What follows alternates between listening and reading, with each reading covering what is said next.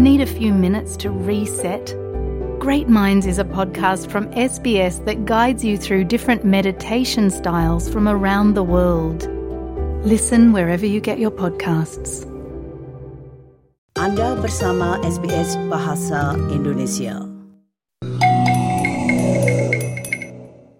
SBS SBS SBS SBS SBS This is SBS Radio.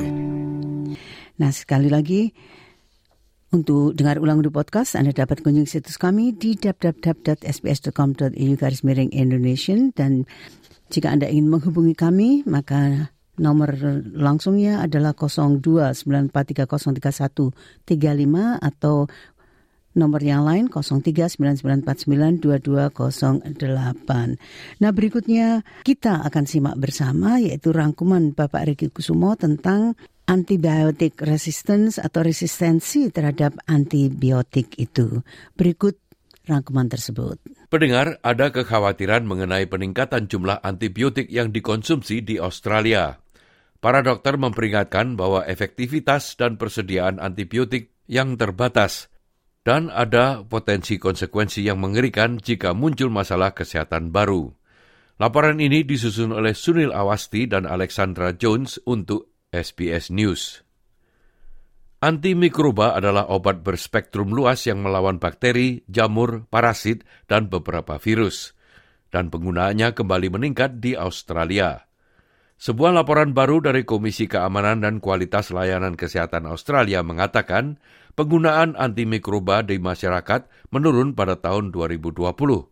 Jumlah tersebut merupakan bagian dari penurunan sebesar 25 persen selama pandemi COVID-19 karena tidak ada obat yang bisa melawan virus corona baru itu. Jumlah tersebut merupakan bagian dari penurunan secara keseluruhan sejak 2019. Tahun lalu penggunaan antimikroba meningkat lagi sebesar 10 persen.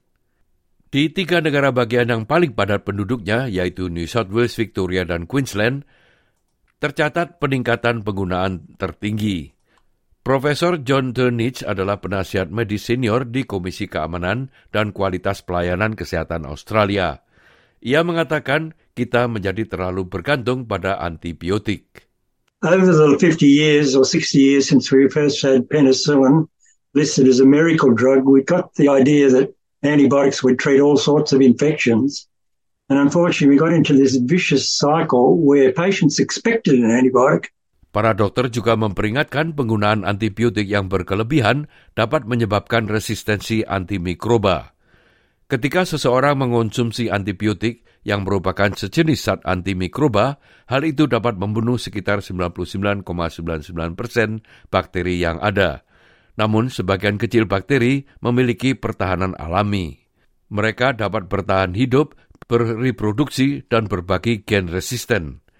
Profesor Steve Robson adalah Presiden Asosiasi Medis Australia. Ia mengatakan seiring proses yang berulang, yang muncul adalah apa yang disebut sebagai kuman super. Superbugs are lethal. They take lives of patients in Australia and around the world. We're lucky at the moment we have another, uh, a few powerful antibiotics that can help us, but if we lose the power of those antibiotics, we are in huge trouble and people with infections may be untreatable. Profesor Robson mengatakan bakteri super ini tidak hanya mematikan, namun juga bereaksi dengan cepat. We know that patients can become ill very, very quickly with these multi resistant bacteria. Sometimes before it's even diagnosed, we can have patient death. It's happening in hospitals around the country and it's a serious problem.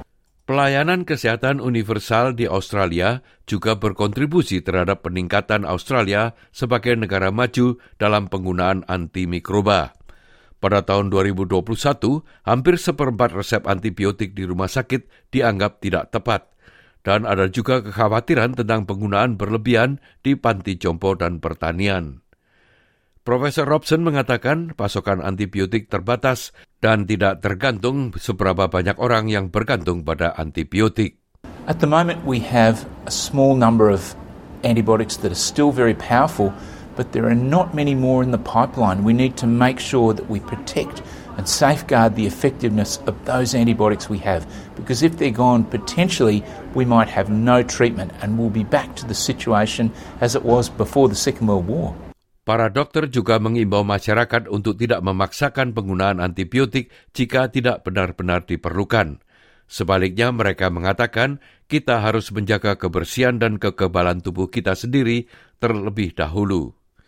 Nah, pendengar itulah tadi sebuah rangkuman yang ditulis oleh Sunil Awasti dan Alexandra Jones untuk SBS News dan disampaikan oleh Ricky Kusumo.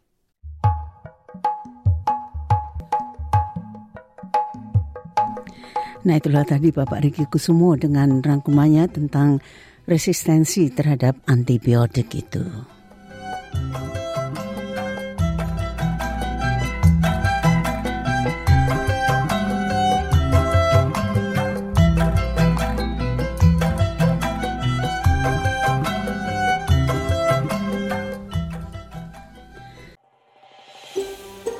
Anda ingin mendengar cerita-cerita seperti ini?